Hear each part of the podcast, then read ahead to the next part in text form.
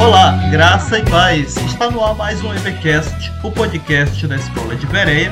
Eu sou seu irmão na fé, David Brito. E eu sou o Felipe Lopes e seja muito bem-vindo ao seu podcast bíblico semanal, no qual conversamos de modo descontraído sobre Bíblia, teologia e vida cristã. E no episódio de hoje vamos falar aí um pouco sobre inferno, né? Para pegar aí o gancho daquilo que nós já apresentamos no episódio passado. Eu sei que na cabeça do crente é muito dual essa coisa. Ou é céu ou é inferno. Mas nós vamos ver aqui hoje que não é sempre assim. E inclusive o próprio inferno, como ele é colocado, ele nem sempre foi concebido dessa forma, até mesmo pelos cristãos. Exatamente, acabamos de falar sobre o dono e agora vamos falar sobre a casa, né? Venha, eu vou te levar para as profundezas do inferno. Já desmistificando aquela ideia que nós falamos no episódio passado, né, que muita gente acredita por causa dessa miscigenação de conceitos que houve, que o inferno é o local da morada do diabo, quando na verdade o inferno mitológico trazido de outras culturas, ele que ele sim é é, que possui um mordomo, um guardião, e por vezes acaba sendo atribuído ao inferno. Mas como nós falamos no último episódio e frisamos bastante a existência do diabo, embora haja muita mitologia em volta dele, hoje nós já começamos chutando a porta dizendo que o inferno não existe. E aí, David, como é que a gente pode falar sobre isso? E eu sei que nessa hora o crente cai para trás da cadeira, né? A lá Eli, porque ele às vezes construiu todo o seu temor em cima da ideia de que existe um inferno e que não é para lá que ele quer ir, porque ele está lutando para ir para o céu, né? Inclusive alguns chegam na ousadia de falar que estão pagando o preço para ir para o céu. É, eu acho que o sacrifício de Jesus não deu conta, né? Da parada, como diz aqui na minha região. Mas eu vou mostrar realmente aí para os irmãos que essa ideia desse inferno, tal como ele teme muito, inclusive, né? Alguns até passeiam, dizem por lá, e que não é bem assim. E vamos começar pelo básico, e inclusive sempre começamos aqui, né? De onde vem então essa palavra inferno? Tá na Bíblia, Felipe? Como é que faz? É de onde tiraram isso? Então, David, é... Eu sei que para alguns irmãos mais simples, mais antigos, eles não sabem, talvez seja até uma novidade, mas a Bíblia não foi escrita em português, né? É, não é uma das línguas, é, digamos, naturais ou originárias da Bíblia. O que nós temos em mãos é apenas uma tradução, e você sabe muito bem, né, como professor na área de línguas, que toda tradução ela é errônea, toda tradução ela é uma traição, né? Ela quando você transporta um termo, uma frase de um idioma para o outro, você acaba é, cometendo erro. Você é, traduzindo, você consegue adquirir outros outros termos, outras nuances da palavra e acaba perdendo um sentido.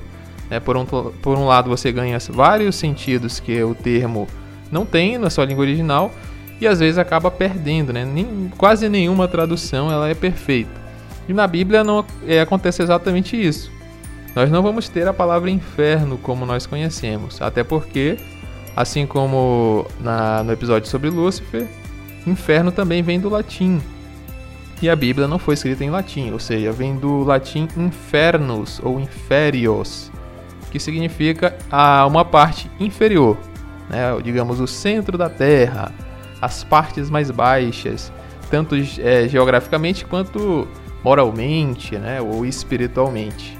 Ou seja, ela não existe na Bíblia. O que nós vamos ver na Bíblia é a palavra Sheol do hebraico, Hades do grego e Geena também do grego.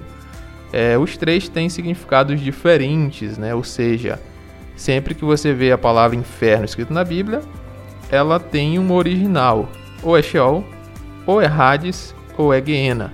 Também tem a, o Tartarus, que aí já é um tema muito grande. Se a gente abrir um, um parêntese, a gente vai demorar para fechar e o nosso episódio vai acabar se desfocando um pouco. Mas fique apenas com isso, né?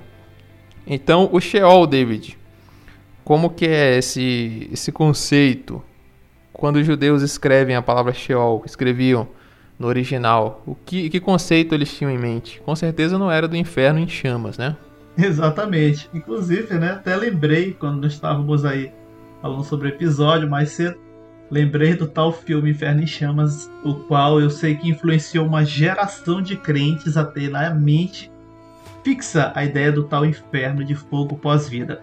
Só que aí é que tá. Eu sei também que os crentes adoram ter como referência coisas que não lhes pertencem, como é o caso da cultura judaica e até mesmo de passagens do Velho Testamento que não tem relação com a igreja em si ou com a nossa crença. E eu sei que ia falar isso é importante porque eu sei que o, o judeu, né, ele vai ter, ele não vai ter diferente do que o crente acha, ele não vai ter um conceito fechado sobre a condição do pós-vida que é que acontece com essa pessoa no pós-vida. Ah, irmão, vai pro céu ou pro inferno. Não, querido, não é bem assim não. Pode, inclusive, até pesquisar, tem vídeo no YouTube de messi messiânicos, é, judeus messiânicos, judeus não messiânicos. Todos eles vão te mostrar e te falar que não, eles não vão ter um conceito fechado. Inclusive, o Felipe falou bem, que os judeus têm um conceito, por exemplo, inclusive escreve essa palavra e algumas traduções preferem nem mexer nela, que é o de Sheol, né? um local aonde, vamos dizer assim, chamada habitação dos mortos. Ah, irmão, é o inferno dos hebreus. Não, não é o inferno. Nesse sentido, nesse modelo de inferno cristão. O Sheol, ou a habitação dos mortos, pode, inclusive, em muitos casos, significar apenas o local para onde o morto foi. Sim, a sua sepultura. Que diferente da nossa, que nada mais é do que uma cova medida no famoso sete palmos, né? A deles é, na verdade, algo um pouco melhor, mais é, arejado ali, mais bem forjado, inclusive, né? É dito aí, você já leu, nem que seja visto naqueles filmes, né?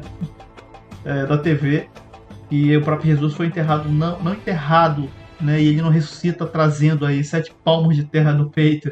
Ele foi colocado em uma tumba, e é assim que era aí então realmente chamado, em muitos casos, o pós-vida. Onde a pessoa está?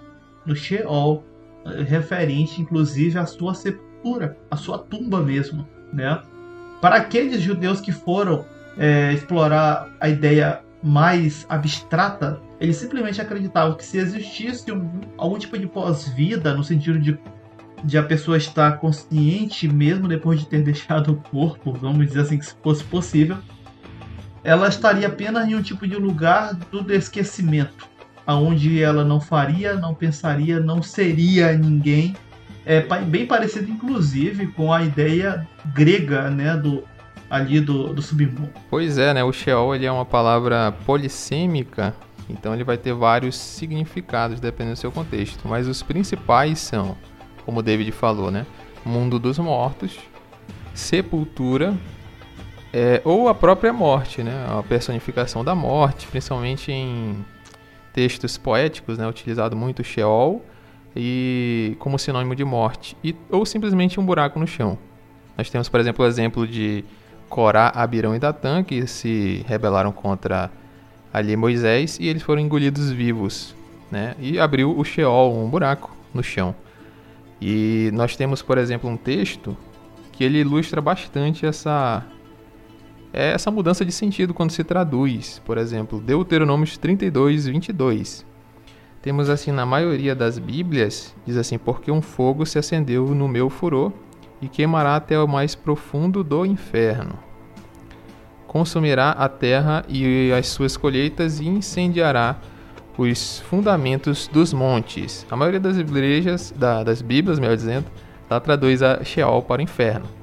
A King James atualizada, por exemplo, ela deixa o Sheol intacto. Ela simplesmente traduz, ou melhor, faz uma transliteração, dizendo assim: Porquanto um grande fogo foi aceso pela minha ira, labaredas que queimarão até as profundezas do Sheol, abismo dos mortos. Então ainda traduz ainda, mostrando que ele é uma tradução bem mais fiel, né? Mostrando que na época eles acreditavam simplesmente e os mortos eles iam para um local dos mortos, né? Como se eles saíssem dessa dimensão, ou até alguns acreditavam que era geograficamente abaixo da Terra, né? No, no centro da Terra.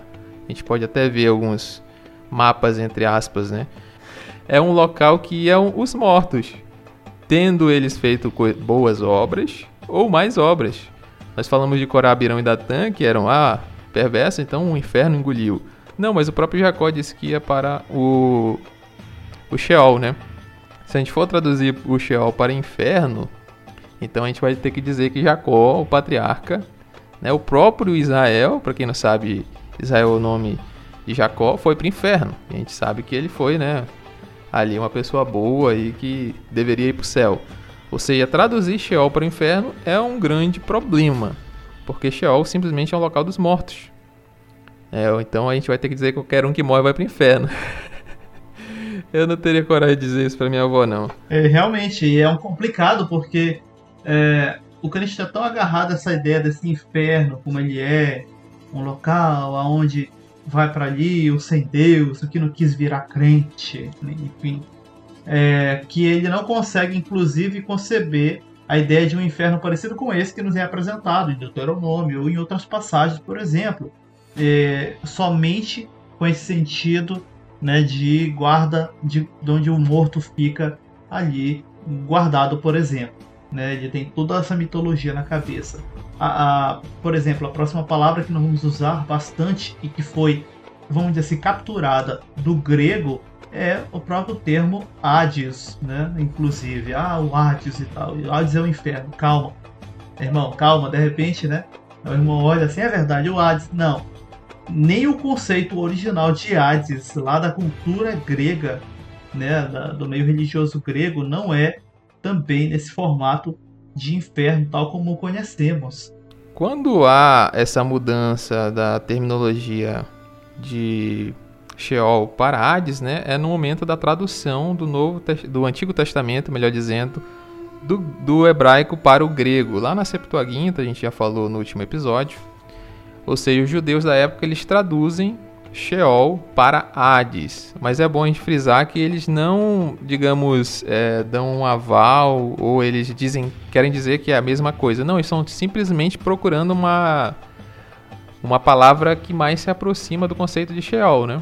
Vamos é, supor aqui uma conversa entre um, um grego e um hebreu, né?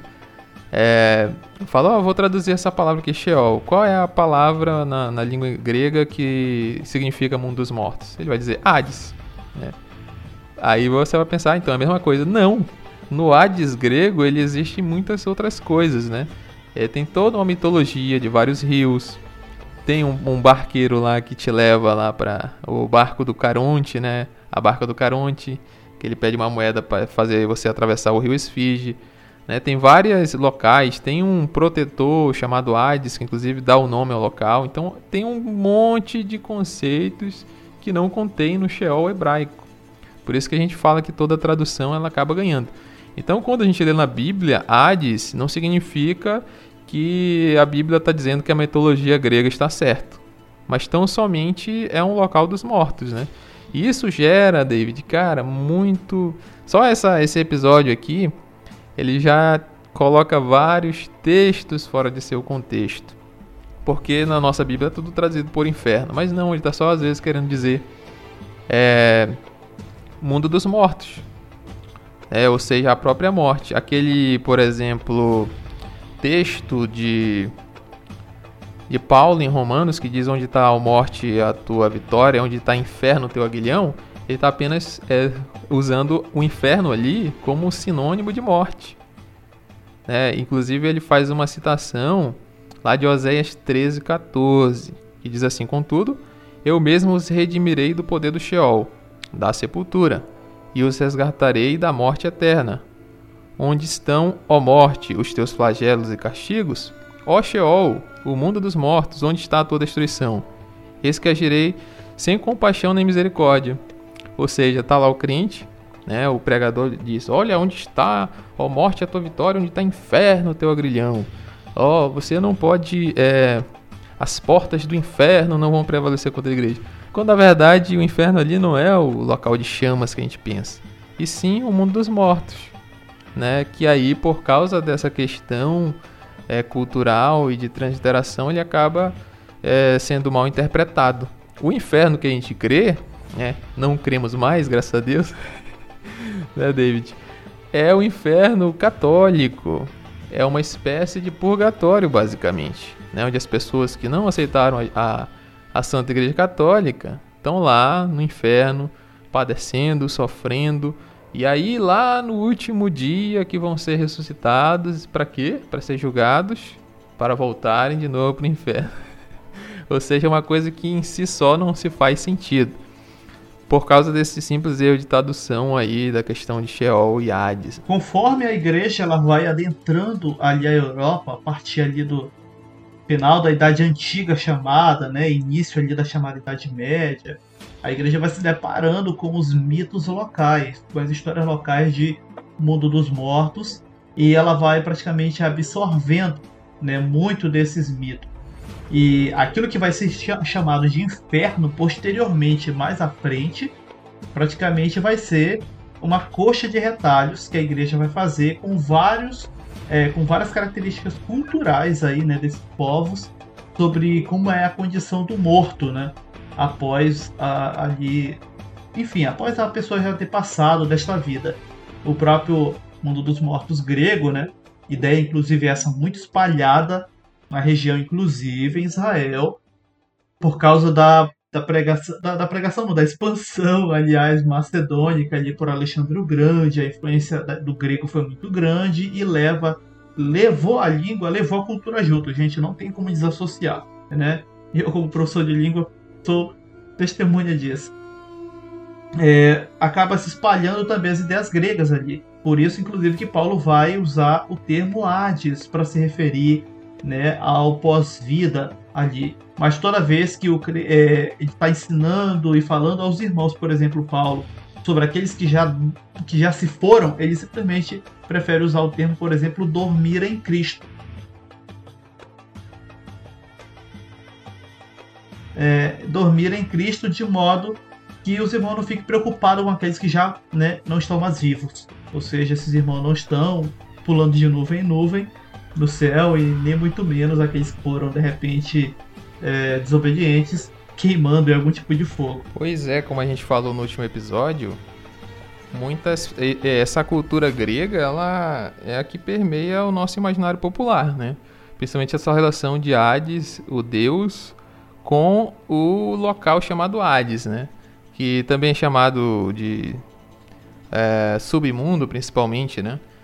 Ou seja, Hades ele dominava o submundo. E como a gente vai falar depois, né?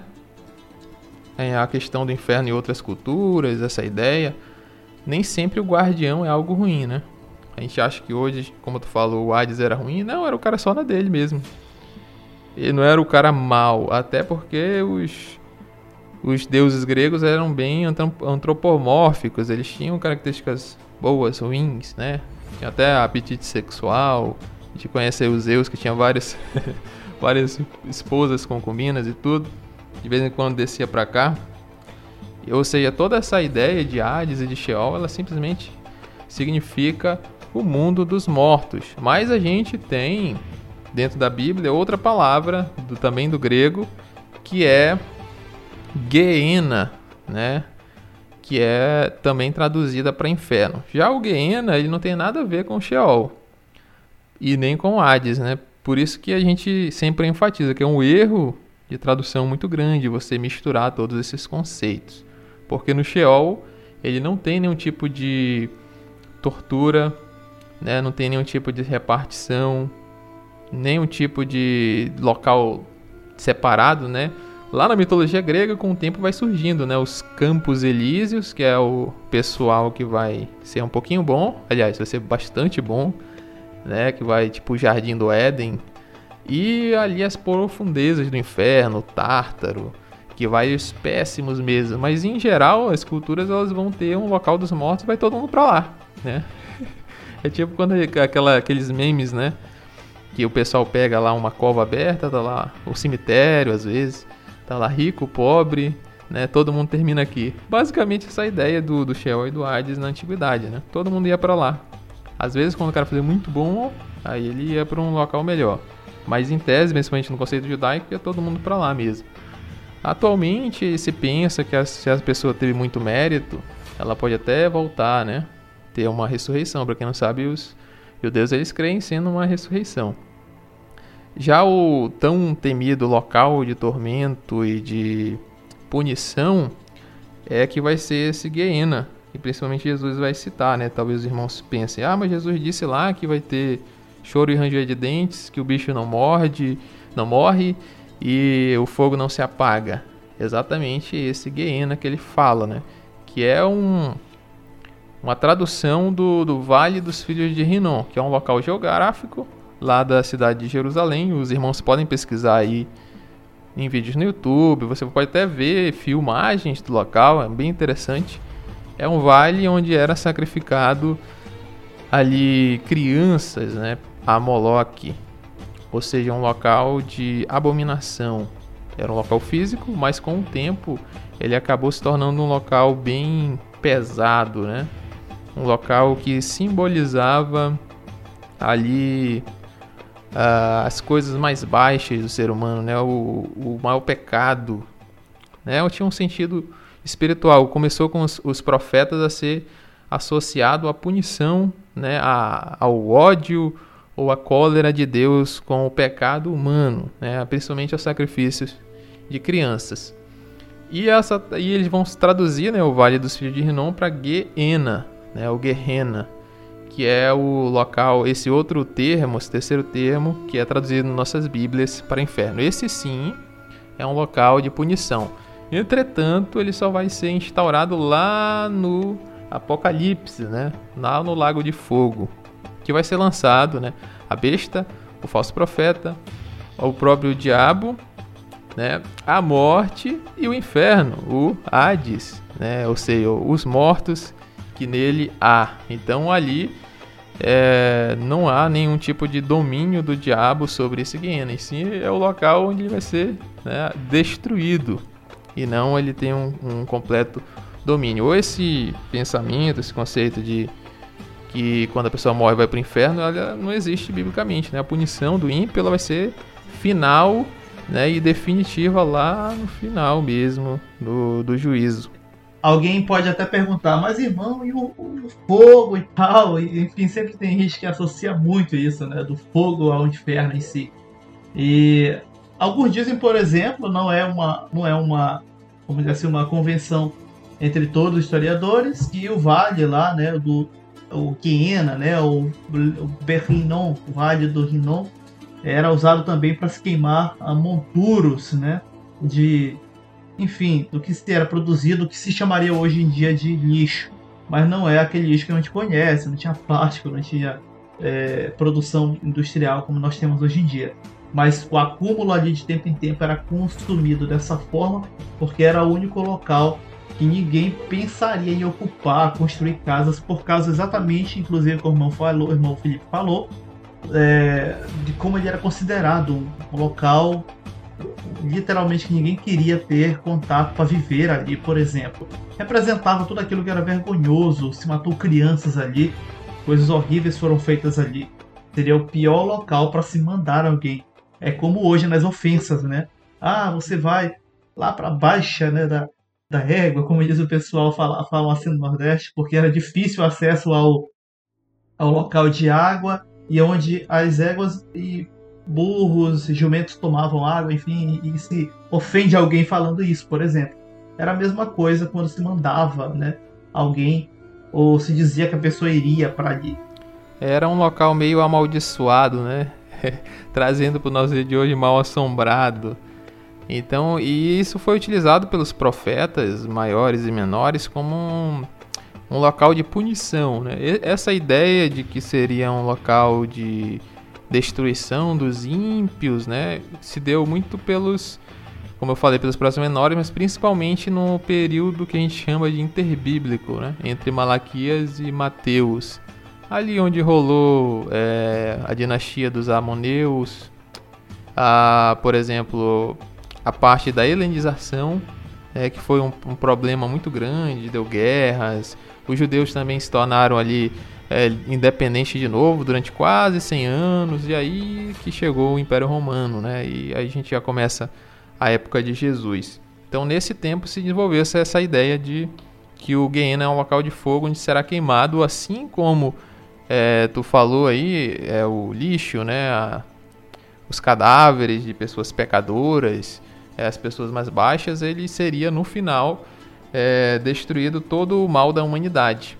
Ou seja, voltando no Sheol e no Hades ele não há fogo, né? não há fogo de nenhum tipo, não é um local de tormento. O local de punição seria esse Gehenna, né? que aí é utilizado por Jesus e por, por outros, é, principalmente por Jesus, né? E lá no final de Apocalipse, como local onde será lançado ali todo o mal, simbolizado ali pelo diabo, né? O, a, a, o, desculpa, o falso profeta e a besta, junto com aqueles, né, que receberam a marca, etc e tal. Exatamente. Alguém pode perguntar, irmão, mas de onde então vem essa ideia de inferno de fogo e tal? Eu sei que tu tá nesse momento, né, no episódio aí, pensando naquele inferno, ao estilo do filme é, chamado Inferno em Chamas, né? Lá do início dos anos 80, eu sei que aquilo ali criou uma, uma um conceito assim popular na cabeça do crente que é terrível, né? Mas eu vou resumir rapidamente para ti.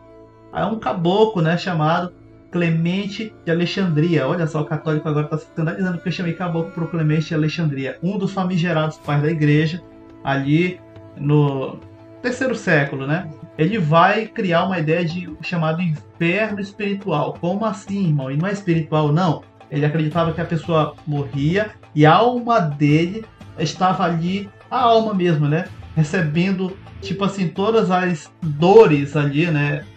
É, daquilo que ele fez de mal, fazendo assim com que ele recebesse um tipo de punição psicológica, vamos dizer assim. Beleza, até aí, né? Ninguém se meteu aí na, no caminho do, do, do Clemente em pensar isso. Ok, não afeta muito. Mas lá na frente, pouco tempo depois, o tal de Ambrósio já vai pegar isso aí e dizer: não, tá bom, não é assim não, só na mente. Daqui a pouco vai para algum local porque ele tem que penar. E eu sei que na nossa cabeça ocidental tem muito isso, né? De que se é, o cara cometeu atrocidades aqui, eu quero ver ele pagar. E é tão forte na gente que quando, por exemplo, você vê alguém aprontando um pequeno crime na rua e logo em seguida você vê alguém linchando aquela pessoa, você tem um tipo de desejo de justiça em você saciado.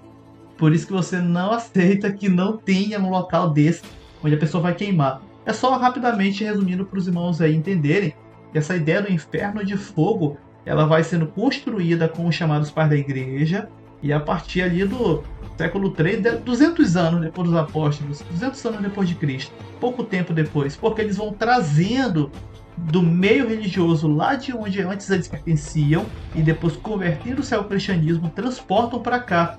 Eu sei que eu já falei isso em outros episódios, mas não é, infelizmente, só isso, né? Eles vão trazendo um monte de coisas para dentro do cristianismo, um monte de tranqueiras religiosas, é, procedimentos, até liturgias. E essa ideia de punição eterna, de com fogo, enfim, eles fazem meio que uma miscelânea com as suas impressões que eles trazem do seu paganismo antes da conversão mais algumas ideias bem erradas que eles retiram do Velho Testamento, né, como a questão do, do fogo como elemento de punição e tudo, e aplicam para o cristianismo. A doutrina do inferno ela não nasce no século, ela não se consolida no século 3, mas ela nasce ali e depois de um bom tempo ela vai se consolidando. Quando chega no período, por exemplo, por exemplo ali pré-reforma, já está inclusive consolidada essa ideia de inferno e era usada inclusive como um fator amedrontador. Se você não contribuir para a construção da, da Basílica de São Pedro, na verdade não era construção, era uma super ampliação. É, então vai bater lá no, no fogo, né? Abria-se ali um cortinário com um ótimo, uma ótima arte né? pintada, um inferno de fogo com Satanás dançando ao redor das chamas com pessoas sendo torturadas e o povo ficava assustado, uma mistura de fascinação com susto. É claro que eu vou contribuir hoje, lógico, toma aqui. e dessa forma a igreja acabou através da de usando isso como ferramenta de né, de, de, de medo, é, espalhando essa mística, né? essa, essa coisa mitológica na cabeça dos cristãos ali na Europa medieval. E claro que depois de um tempo, conforme as pessoas vão tendo contato com as escritoras, estudando, o saber começa a se expandir, né? através começando no período renascentista, as pessoas perceberam e foram enganadas. Ainda tem cristão até hoje perguntando por que, que na Europa muita gente não dá mais papo para a igreja cristã. Enganaram o pessoal e o pessoal fica mordido também, né? Exatamente, né, David? Eu sei que para muitos a, a figura do inferno é tão verdade quanto a existência de Deus, ou até mais, né? Eu sei que muitos irmãos se escandalizaram nesse momento quando a gente diz que o inferno não existe, porque para ele é quase que um modo de vida, né? ele não consegue. Talvez ele não serviria a Deus se não existisse o inferno, né? Tem até um cara que diz isso, eu não lembro, é, é, que é um tipo de oração, né? De Senhor, se eu te amar por causa do inferno, lance-me nele né? Se eu te amar por medo do diabo, me entregue a ele e faz esse tipo de, de, de declamação, né? Ou seja, a gente tem que amar a Deus pelo aquilo que a gente é, né? Eu, eu sei que o inferno é um instrumento de manipulação muito grande, principalmente de pastores pentecostais e neopentecostais, né?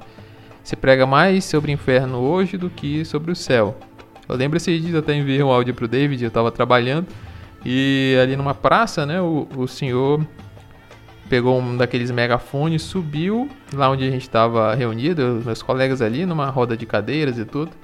E ele começou a falar, né?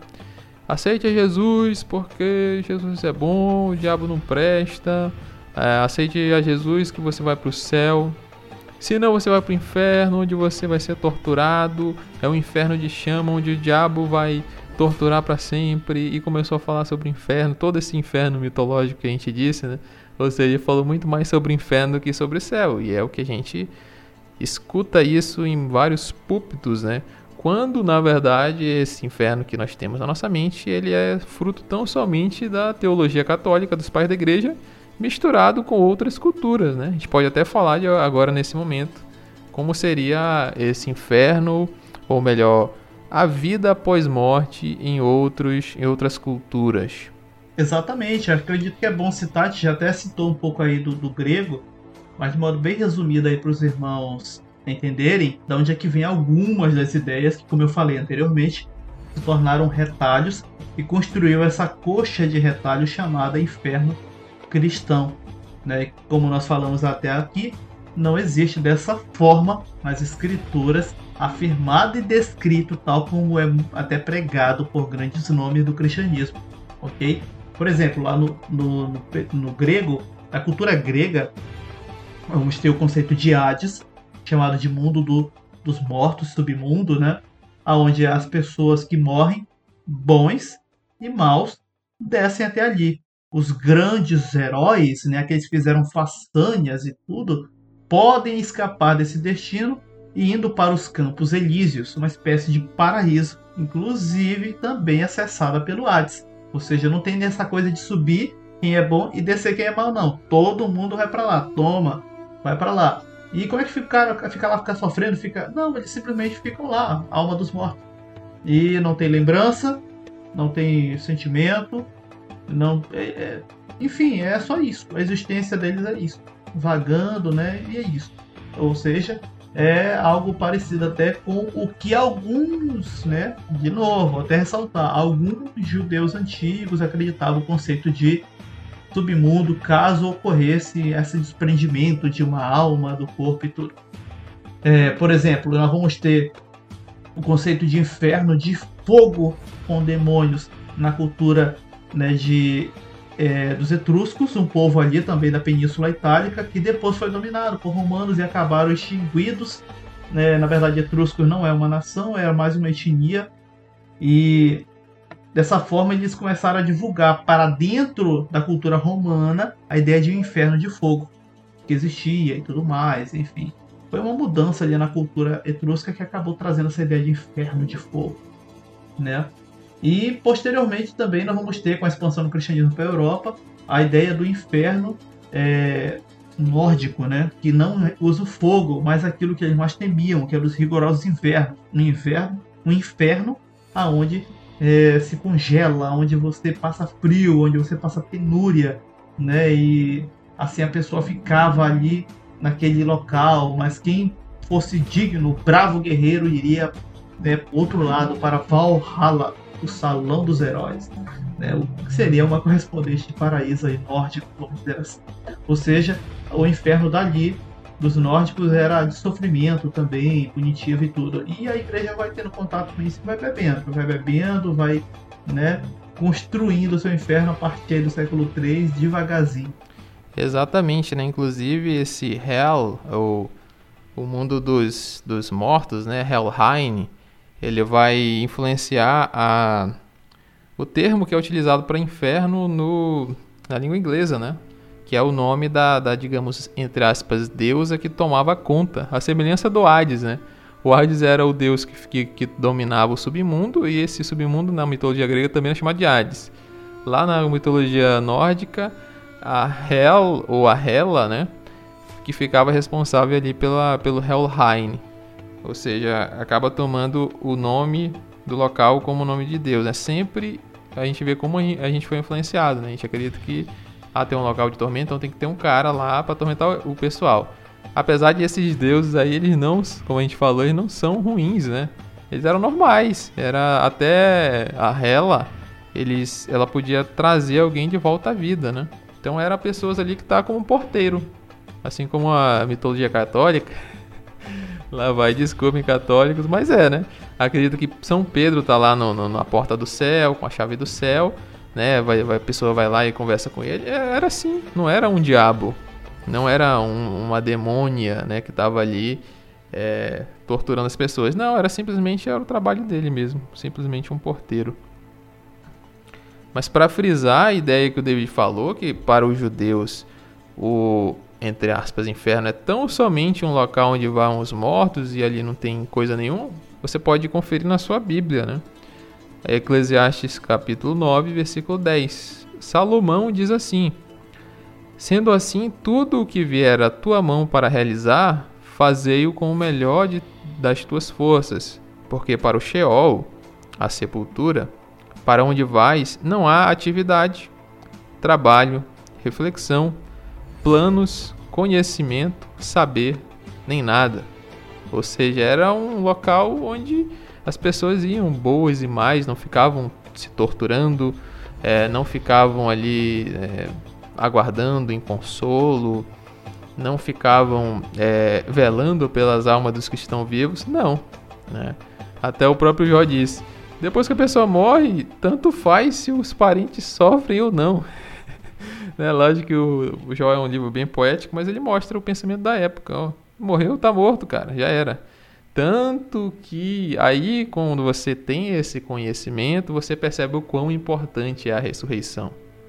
Eu sei que esse tema é um tema bastante polêmico, vai mexer em questão de imortalidade da alma, né, sono, sono da alma. Né, eu sei que vai me mexer em vários assuntos, a gente nem vai tocar aqui, senão vai virar um. Vai ficar três horas do podcast. Mas através desses conceitos você entende o quão importante é a ressurreição. Caso contrário, a pessoa quando morre vai para o céu. Ela está lá sendo consolada. Vai, ela vai morrer, se morreu sem Cristo, vai para o inferno. Então está lá sendo torturada. Qual a necessidade da ressurreição? Nenhuma. A pessoa já está sendo recompensada ou né, penalizada. Vai ser só um meio que um teatro. É, e os hebreus acreditavam nisso, né? Então essa esperança da ressurreição é o que move tudo. É por isso que Jesus ele os cristãos do primeiro século, da, pelo visto, eles tinham o mesmo pensamento. Era a ressurreição, né? Era tudo bem, a gente vai morrer, a gente vai dar o seu sangue, mas não vamos ficar. Né? O próprio Paulo diz em 1 Coríntios 15: se nós esperarmos por Cristo só por essa vida, somos os mais miseráveis do mundo. Né? Alguns eram, acho que até nihilistas, né? achavam que era beleza, vou viver com Cristo aqui, vou ser feliz, morreu, acabou. Paulo disse: não, Paulo pega um capítulo inteiro da Bíblia e fala: ó, oh, ressurreição, meu amigo, ressurreição. Semeia-se, né, o corpo mortal ressuscita se o corpo imortal convém que a imortalidade se revista da imortalidade, a corruptibilidade da incorruptibilidade, ou seja, a nossa grande boas novas é a ressurreição, né? Porque Cristo vence a morte, como o texto que, que a gente leu e os pregadores não percebem isso, né? Onde está a morte, a tua vitória? A grande vencedora da, até então, antes de Cristo, era a morte. Todo mundo. Todo mundo dormia com seus pais. Todo mundo era sepultado. Não, não, o Salomão era o homem mais rico do mundo, desfrutou de todos os prazeres, mas morreu. Aí vem Cristo e acaba com a morte. Mas aí a nossa mentalidade, né, corrompida por todos esses, esses infernos em outra costura e teologia de pai da igreja, não percebe a mensagem é. de Cristo, que é tão simples. Eu sei que nesse momento o irmão pode pensar, irmão, mas tem Lucas 19, é, Lucas 16, 19, né? Ali o rico e o Lázaro tudo, ali Jesus ensinando, olha lá, estão conversando lá no, no, no pós-vida, né? E o rico lá no. O rico não, na verdade, o rico no tormento e o, o Lázaro lá no, no, seio de Abraão. Inclusive, esse, esse versículo eu sei que muito irmão acaba se pegando demais na escrita. Irmão, seio de Abraão não é o nome de um local, tá? Inclusive, é, tem traduções agora bem melhores feitas que estão traduzindo corretamente. Ele foi levado para o seio de Abraão? Não, ele foi levado para o lado de Abraão, ou seja, ele estava no mesmo local, na mesma condição também do rico, morto. Todos os dois morreram, inclusive o texto afirma isso. Inclusive, não é essa a intenção do texto, de ensinar que tem um pós-vida consciente a intenção daquela narrativa, né? Eu nem vou chamar de parábola, é, daquela narrativa que não tem caráter somente de parábola, mas também de uma narrativa, porque tem nome de pessoas ali. Ela tem uma ideia de fazer a afirmação central. De que? De que tem consciência no pós-vida? Não. A afirmativa ali, o foco da coisa é mostrar que o arrependimento pertence àqueles que estão vivos. E apesar de estar havendo uma conversa ali no texto, era apenas como uma forma de, uma forma de parábola exemplificando, como uma fábula em que ah, o escorpião conversa com o sapo, né? Me atravessa no rio e tudo mais. Chegou do outro lado do, do rio, o escorpião picou o sapo, e aí, ah, porque é a minha natureza e tudo. O sapo fala, o escorpião fala, não, a gente aceita a história por causa de toda a moral que ela nos passa e tudo, enfim. É a mesma coisa aqui. Inclusive fica bem claro no final aí do capítulo, lá no versículo ali onde o, o rico né, insiste é, com o pai Abraão para que ele mande alguém dos mortos falar com os irmãos para não viverem uma vida de devassidão e acabarem me, no mesmo estado condenados igual ele. E o Abraão diz: eles têm Moisés, os profetas. Aí ele insiste: mas pa, não, pai Abraão, se alguém dentre os mortos, e isso fica bem claro no texto, eles não estavam vivos, irmãos, eles não estavam conscientes. É apenas a forma de nos apresentar a ideia de que para quem está morto, né, não tem mais essa chance. Se eles estivessem conscientes de verdade, você veria o rico fazer um discurso de arrependimento, como o cara da cruz. Você que está de repente agora nesse momento dizendo, mas tem Lucas, né? Lucas 16, 19 já percebeu que em momento nenhum aquele rico se arrepende? Né? Pode ler o texto, não tem uma fala do cara se arrependendo. Se ele estivesse consciente de fato, vivo, né? e não apenas ali naquela situação para a gente entender o princípio da história, ele com certeza estaria arrependido, tal como o cara sofrendo na cruz, que chegou ao ponto de arrependimento. Aquilo ali realmente é uma pessoa viva, consciente, tudo, se arrependeu e alcançou do Senhor a promessa de estar com ele.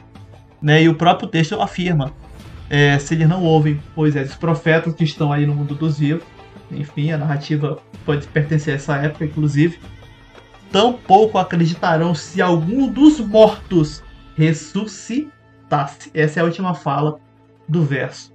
Ou seja, toda aquela fala ali é apenas para nos passar a moral de que aos vivos pertence a chance de arrepender, errar ou acertar. E aos mortos, isso já não lhe pertence mais. Lembrei lá da, do, do meme lá da.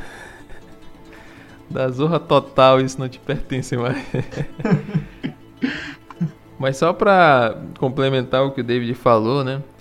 Porque essa, essa questão de parábola do rico Lázaro, ou narrativa de rico Lázaro, ela é, por si só, um, se a gente for levar o pé da letra, ela é, tem muitos problemas, né? A gente pode até fazer um webcast só sobre ela e todas as possíveis interpretações e esses problemas, né? Como o David falou muito bem.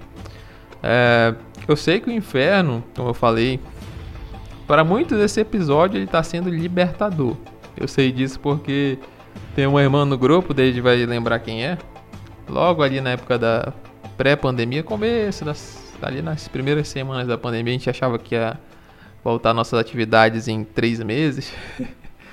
Aí a gente começou a debater sobre a questão do, do inferno e tudo, e eu, a gente falou tudo que, né, de forma resumida, o que falamos hoje no episódio. Ela disse: Meu irmão Felipe, o senhor não sabe como o senhor me libertou. Né? Minha mente Cara, eu fui enganado a vida toda. Aí ela, eu passei a vida toda com medo do inferno, de ser, de, de não pagar o dízimo para ir no inferno, de ter que obedecer o pastor o tempo todo. Como eu, eu falei, né? É, é a arma principal, né? O medo de ir para o inferno. E também o inferno eterno, né? Sempre tem que ser a pior versão possível.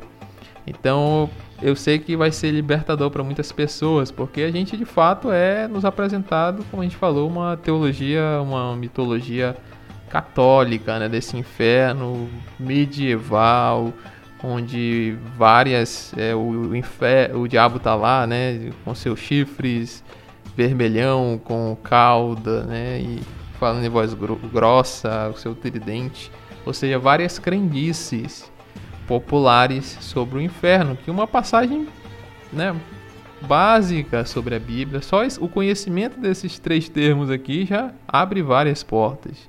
E não só né, sobre esse conhecimento do inferno, mas como eu falei em vários textos aí que a pessoa interpreta errado, né?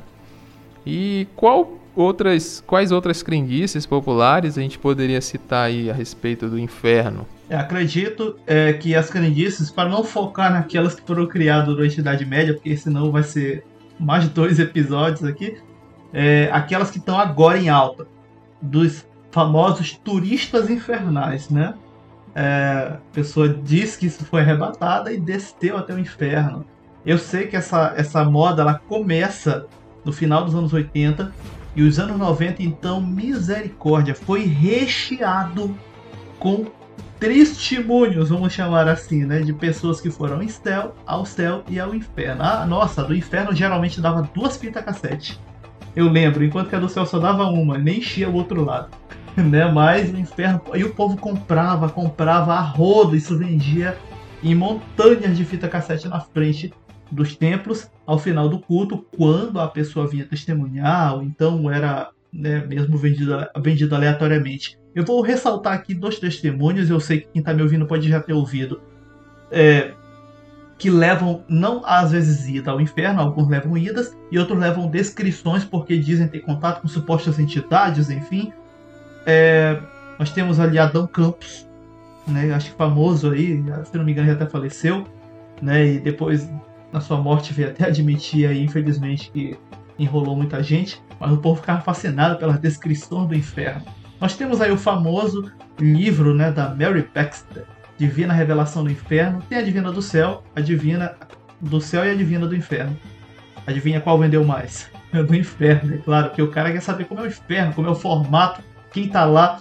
Eu não sei da onde as pessoas né, tiram a ideia de que o diabo tá fazendo reunião no inferno né? Tem sempre, tem sempre uma mesa. Uma mesa comprida, ela é preta, ela é isso. E, e o diabo tá lá encabeçando. Aí tem nessa ponta da mesa aqui é, um demônio. Quando é no testemunho aqui, irmão, no Brasil, geralmente o demônio tem nome de entidade africana, tá? Hum. Eu já vi esse tipo de testemunho também.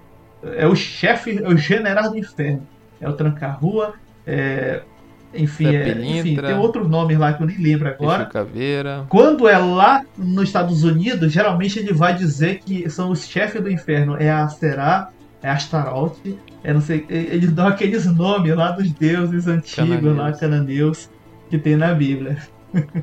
pois é, né, cara, é complicado. É, uma uma das, das crendices, não é nem crendice, mas é um, um grande. Assim, é um negócio que deve acender um sinal de alerta, né? Esse fetiche pelo inferno. Como tu falou, as pessoas têm mais essa essa busca, essa ânsia pelo inferno para saber como que é, com medo de fugir, com a tentativa de fugir para lá. É, as pregações são mais sobre o inferno do que sobre o céu. Ainda tem pastores né, atuais saudosistas que ficam, né, assim, horrorizados. Não, irmãos, temos que pregar sobre o inferno, porque há 20, 30 anos atrás se pregava sobre o inferno, era arrependimento e tal, e isso e aquilo, e tem que voltar a pregar sobre santidade, tem que voltar a falar que a saia curta leva para o inferno, sobre a realidade do inferno. Então é, é, é esse é essa ideia de, de querer saber do inferno. O, céu, né, é só, digamos, uma fuga, né? Ah, o, é o resultado da fuga do inferno. Quando a gente vai para a Bíblia, né, a gente pode pensar, não, é talvez o irmão aí, né, bem antigo, possa pensar, não, isso aí é, não, tem que ser mesmo assim, né? Porque senão a pessoa não se converte e tal. Paulo, ele nunca usa o termo aí que mais poderia se parecer com o inferno, né, que no caso é a punição final, que é o Guiena, ele não utiliza sequer uma vez, uma única vez. Paulo foi a pessoa no Novo Testamento que mais escreveu. Ele escreveu 13, alguns dizem 14 cartas, contando com a de Hebreus. Ele escreve ali, ele é o apóstolo aos gentios, então é, a gente deve ali é, buscar obedecer a sua doutrina, né? lógico que tudo dentro do seu contexto, tem coisas culturais, então a gente tem que peneirar, mas é o que fala mais diretamente, né? Fala a língua ali, na lata. E ele não utiliza nenhuma vez, ele não usa, ele não vai lá em Atenas, ó oh, irmão, se convertei, senão você vai para o inferno. Não, ele fala de Deus.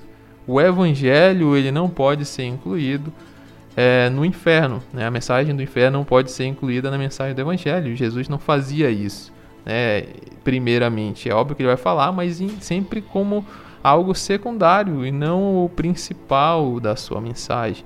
Paulo ele vai utilizar o termo é, dia do juízo, né, ou dia da ira, né, baseado nos profetas menores. Mas ele não vai trazer isso o centro da sua mensagem. A mensagem do evangélico deveria ser a graça, o perdão de Deus dos pecados, né, a nova vida em Cristo, a ressurreição dos mortos, né, esse grande é, galardão que Cristo vai nos conceder e não só inferno, né?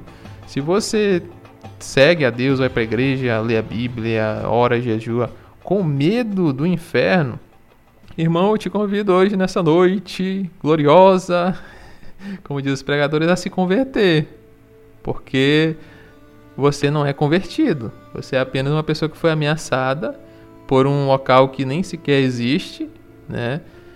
E que está convencido que está sendo enganado. É, você precisa conhecer o Cristo e precisa conhecer o verdadeiro Evangelho, porque você está sendo só um esquentador de banco. E dito isto, né, só para novamente rememorar, irmãos, tivemos aí uma uma era, né, que foi a era dos testemunhos que é os anos 90 e o início dos anos 2000. Misericórdia. Ou época complicada aí na história da igreja brasileira. E, irmão, eu sei que, ah, irmão, mas eu vi, a irmã foi abençoada, nesse dia muita gente aceitou Jesus e tudo, irmão. Eu vou dar uma de Lutero agora, porque realmente Lutero falou essa frase. Pode fazer chover milagre todo dia, irmão, se não tiver na escritura, rejeita. Rejeita que não, não serve, irmão, não serve. Eu te garanto que essas conversões aí, e eu acredito que você compartilha, convive com algum irmão, irmão, né, com alguma aspa aí ao redor de, desse nome, que você percebeu que ele não está convertido de verdade. Ele está no temor, cumprindo ali algo, pensando que está escapando ao cumprir esse algo. Que é ir pro culto, tá ali, bonitinho, colocou o nome numa carteira de membro, desceu as águas e tudo. Mas nada pode ser feito em cima do temor. A nossa mensagem é a de boas novas, anunciando né, a Cristo como Senhor, como homem ele vence, eu com ele venço e me torno co-herdeiro das promessas que ele, como homem, tornou-se digno. É a mensagem do Evangelho. E dentro dessa mensagem não tem espaço para meter medo em ninguém. Exatamente, né, David? É, essa era do testemunhos é complicada, né? Ela vai fomentar também outro tipo de crendice, que são os níveis de inferno, né? Tanto testemunhos, visões, sonhos. Os irmãos já perceberam que sempre é algo diferente? É, é, tem ali sempre fogo, Tem sempre um diabo, tem sempre tortura, mas as descrições são bem diferentes, né? Porque todo mundo está envolto na mesma cultura de, de um inferno de fogo, essa ideia aí, mas é, tem vários detalhes diferentes, tanto nos idas para o céu idas para o inferno. Tem gente até que jejua e ora para ir para o inferno e para conhecer o diabo. Eu falei, meu Deus do céu, olha o que a pessoa tá falando. Eu poderia jejuar, né, para alimentar o pobre, o necessitado. Ela poderia, né, orar pelo bem do seu país, pelo bem da sua família, orar para que a, a pessoa que está aflita tenha um consolo. Mas não, ela está fazendo jejum, campanha de oração para ir para o inferno, que é um local que ela nem existe. E isso com o suposto argumento de que é para fortalecer a sua espiritualidade. Não, eu tenho que ver, porque aí eu vou ficar mais crente. Meu Deus do céu, mais uma vez eu te convido a se converter. Dobra aí o teu joelho onde tu tá, pede a. é, oh, travou agora. Peça perdão a Deus, porque você precisa realmente conhecer o Evangelho de Cristo, né? Então é níveis de inferno. Ali é um local para uh, quem cometeu certo tipo de crime. Ali é para os mentirosos. Vão pegar um, os diabos, vão pegar ali uma tenaz, uma, um tipo de furadeira e vão furar tua língua porque tu mentiu. Ali é para os corruptos políticos de terno que vão lá, sei lá, sofrer algum tipo de, de tortura. Essa ideia não tem na Bíblia. Até você que acredita ainda, né, depois de tudo que falamos, né, nós lavamos as nossas mãos. Você ainda acredita nesse mito? Ah, é, você procure na Bíblia onde é que tem essa divisão. Onde tem esses níveis, onde tem essas antessalas de tortura para certo tipo de pecado. Você não vai encontrar nem se você procurar com muita força e com muita vontade e fazer inúmeras interpretações. Ou seja, mais uma crendice que é implantada, infelizmente, por essa cultura de testemunhos e se fazendo doutrina em cima disso. Irmãos, fica o alerta: testemunho não é fonte de doutrina confiável. Né? Se você se considera protestante, né, assembleiano, reformado, tanto faz, tudo está na mesma raiz lá de Lutero. Se você acha que Lutero fez alguma coisa pela igreja, se você no dia 31 de outubro lá você sai com a sua camiseta, né, dizendo, ó, oh, eu sou reformado, né, sola, cinco solas da reforma. Você tem que entender que é a Bíblia, meu irmão. Você tem que se basear nela e não em testemunhos aí de gente, como dizia meu pastor, né? Sonho de barriga cheia. É, infelizmente, os irmãos sempre acabam comprando bastante tais testemunhos que vão descrever esse inferno. E eu acho que o grande resumo que nós poderemos fazer até aqui que vem lá do episódio passado, falando sobre a figura né, de Satanás e também agora os conceitos de inferno, seria, irmão, Satanás não, ele não é o rei do inferno. Tu tá vendo muita série de TV, assistindo muito filme, lendo muito HQ do Constantine, enfim. Lúcifer não é o rei do inferno, não ok? Ele não tá também no inferno fazendo reunião para destruir vida de pastor, para destruir sua família. Esquece, balela também de testemunho, isso não tem nas escrituras, ok? Ele não tá lá. E ele não é o cabeça desses demônios que dizem que estão lá, ok? Isso também não tem nas escrituras. O inferno não, não tem formato de corpo, formato de passarinho, formato, enfim, não tem isso. Que fique bem claro, né? Com níveis de inferno. Isso é claramente alguém e está delirando a partir das suas impressões, mesmo que indiretas, da obra como, por exemplo, Inferno de Dante, né, que vai falar sobre o chamado nível de inferno e tudo, né? Para quem nunca leu, é aconselho é um ótimo livro, é um clássico da literatura, inclusive. Eu sei que também tem irmão que viu lá o Palácio do Diabo, irmão tu tá lendo John Milton e tá querendo me passar como testemunho, John Milton aqui vai criar o conceito de palácio infernal, né? Ele, inclusive, que usa a primeira vez a palavra pandemônio, é, que é o nome do palácio do diabo, que fica no inferno, onde ele reuniu para tentar fazer uma, uma vingança, né? Uma versão 2.0 da sua rebelião contra Deus, né? Parece Transformers 2, a, a, a vingança dos derrotados. Enfim, mas isso tudo é literatura, irmão. Que muita gente às vezes lê e quer te passar como testemunho. Ou que pode ser até bem intencionado, mas na sua, enfim, na sua loucura, como o irmão falou, tendo sonho de barriga cheia, acaba sonhando com esses detalhes, que na verdade foram bebidos da literatura. Simples assim, que a pessoa gera aí as suas maquinações na cabeça e jura que foi num inferno desse tipo. Toma cuidado, né? não, não tem isso nas escrituras, rejeita qualquer descrição né, que diz que viu algo que não viu, né, quer se meter onde não pode e que não tem ali registrado. E o quinto dos infernos, David? Onde é que fica esse local? O quinto dos infernos, né? Tem. Já vi uma vez um irmãozinho, tá certo, irmãozinho coitado, muito simples, né? De cabeça, ele, ele falava que era onde ia ficar o pior dos pecadores. É lá, irmão, deve ficar lá, no quinto dos infernos.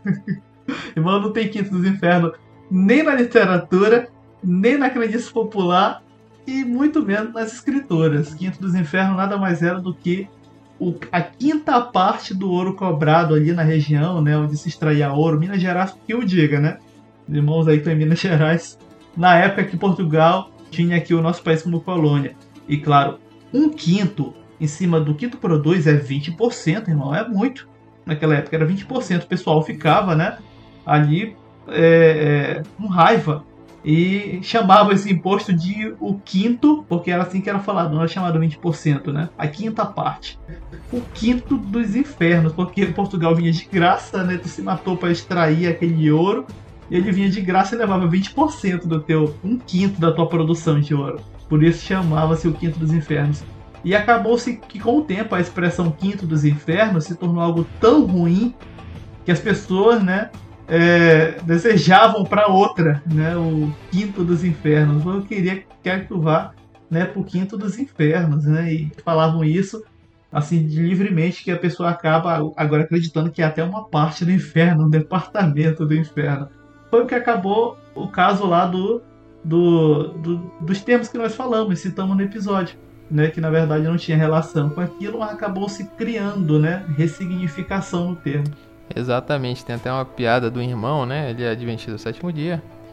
É aqui da minha, da minha região. É um homem bastante respeitável, mas é, passou na frente de um bar, né? E o pessoal, sabendo que ele é da Adventista do sétimo dia, falou: Olha, o fulano de tal é da, da igreja do sétimo dia, eu sou da igreja do sétimo gole, né? O porre lá, enchendo a paciência do irmão. Aí o irmão falou: É, tu é da sétimo gole e eu sou do sétimo dia. Mas quando Jesus voltar, eu vou pro terceiro céu e tu vai pro quinto dos infernos. Ou seja, já tentando é, fazer essa, essa ideia aí de, de um local físico, né? É outra crendice popular, né? Eu já vi até, oh meu Deus, famigerados testemunhos, né? Aqueles, aqueles virais, estilo aquele, aquela ossada de gigantes. Olha lá, o gigante de Gênesis 6, né? Fake news, rodas da, das carruagens de faraó. Né?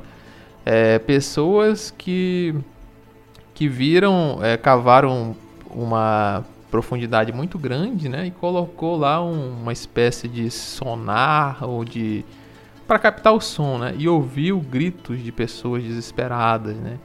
É, tormentos e pessoas é, choro e ranger de dentes, usando uma, uma, uma passagem bíblica, né? Porque lá era o inferno, né? O inferno era o centro da terra. Irmãos, primeiro que esse local nem existe, né? É uma ideia, não existe geograficamente nem espiritualmente, né? Essa ideia de uh, terceira dimensão, né? Eu sei que tem pecador aí com uma mensagem bem conhecida, né? Que existe a primeira dimensão, que é a dos homens, a segunda é do inferno, a terceira, eu não, nem lembro mais quanto que é, mas sei que tem quatro dimensões e uma do inferno ou seja, que existe um reino, né? Essa ideia é simplesmente mitologia, né? Eu sei que o Sheol, o Hades bíblico, né? É lógico que eles vão falar que é o centro da Terra, as profundezas, né? O local mais profundo. Mas são linguagens figuradas, né? Ninguém vai... É, é óbvio que se cavava um buraco e enterrava a pessoa, né? Pense numa mentalidade bem antiga. A pessoa pensava que ela ficava ali, no centro da Terra, voltava a ser barro, como os babilônicos acreditavam, e ficava ali no centro da Terra. Mas não é um local geográfico que se você cavar, você é um poço, você tem cuidado para não cair lá no inferno. Não, não tem essa ideia. É simplesmente uma crendice popular e muito menos se escutar gritos e gemidos de pessoas que estão lá, né? É, é outro também que lembrei, não tem a ver com inferno, mas tem a ver com céu e essa ideia de locais físicos, né? Que é Jerusalém. As pessoas pegam um binóculo, né? dizem que algum agência espacial pegou uma, uma imagem de um microscópio, não, um microscópio não, um telescópio, né? Muito profundo, muito potente e se enxergou uma cidade vindo. e a Nova Jerusalém, Jesus está voltando lentamente, se prepara, ó Israel, ô oh, glória. Eu sei é coisas que não tem nada a ver nem pela lógica, nem pela bíblica, nem nada. É complicado. O crente místico é complicado. Olha, ô irmão, nos ajude, pelo amor de Deus. Desse jeito, a mensagem do evangelho vai ficar muito diluída no meio desse vinho estranho aí, tá? O vinho novo vai ficar muito diluído. Pelo amor de Deus, irmão. Te limpa. Ou melhor dizendo, deixa Jesus limpar, né? Esses nós aí que, que você tem para que você esteja enxertado na videira como uma vara limpa, porque desse jeito não dá. Realmente não ajuda, irmão, não ajuda. Como eu falei, a mensagem do evangelho não é isso. Não é implantar temor no coração de ninguém né, é literalmente pregar uma novidade né, ao ponto que o homem que estava em grandes trevas perceba tão grande luz. Né, e venha a Cristo somente, não veja para além dele nada mais né, que o estimule a se aproximar do Pai, né, que não seja o próprio Cristo em si. É isso. Né? E você não vai precisar desse apêndice aí, né? desse inferno, para poder estimular as pessoas a virem a Cristo. Mas recapitulando, irmãos, aí eu sei que é um tema bem difícil, né? O, a, o nosso inferno, ele veio de um, uma junção de vários termos, né? Entre eles, ele não é da original da Bíblia, ele é tradução de Sheol, e Hades, que são mundo dos mortos, era uma ideia que se tinha do, do pós-vida, onde iam pessoas de qualquer espécie, vivas e mortas, gordo e magro, careca e cabeludo, pode dizer, ou também vamos cancelar. Homem e mulher, rico e pobre, todas as pessoas iam para lá, né, até que seriam ressuscitadas. E o Gehenna, que é o, aquele local físico em Jerusalém, que com o tempo acabou se tornando um local de de futura destruição, um local de, de abominação e que é símbolo do destino final dos ímpios. Mas esse que se mais assemelha à ideia de punição. Mas é final, é só lá no final de tudo, né, onde serão lançados tudo e não um local é, que está atuando nesse momento, que o inferno, que o diabo está tentando as pessoas. Só para recapitular tudo. Exatamente. E para fechar, aí o nosso versículo de é, 1 João capítulo 4 e o verso 18, né, de que nós não precisamos pôr medo nas pessoas, porque como diz o verso aí, no amor não há medo, ao contrário, o perfeito amor expulsa o medo, porque o medo supõe castigo. Aquele que tem medo não está aperfeiçoado no amor. Né? E a nossa mensagem é, né, e não a de pregar temor, de pôr medo nas pessoas. É isso. Pregue o Evangelho. O Evangelho, o centro do Evangelho é Cristo. Esqueça o diabo, esqueça o inferno, esqueça a ameaça. O Evangelho tem a ver do, de Cristo, como Cristo trata o pecado e nos traz a nova vida. É isso, pessoal. Eu fico por aqui. Agradeço a atenção de todos. Espero que Deus abençoe que essa semana que está raiando aí seja abençoada para você e toda a sua família. No mais, me despeço por aqui. Graça e paz. Até mais, até um próximo podcast. Compartilhe, curta e comente aqui, sugira, sugerindo para nós até mesmo temas. E nos vemos aí no próximo episódio. Graça e paz.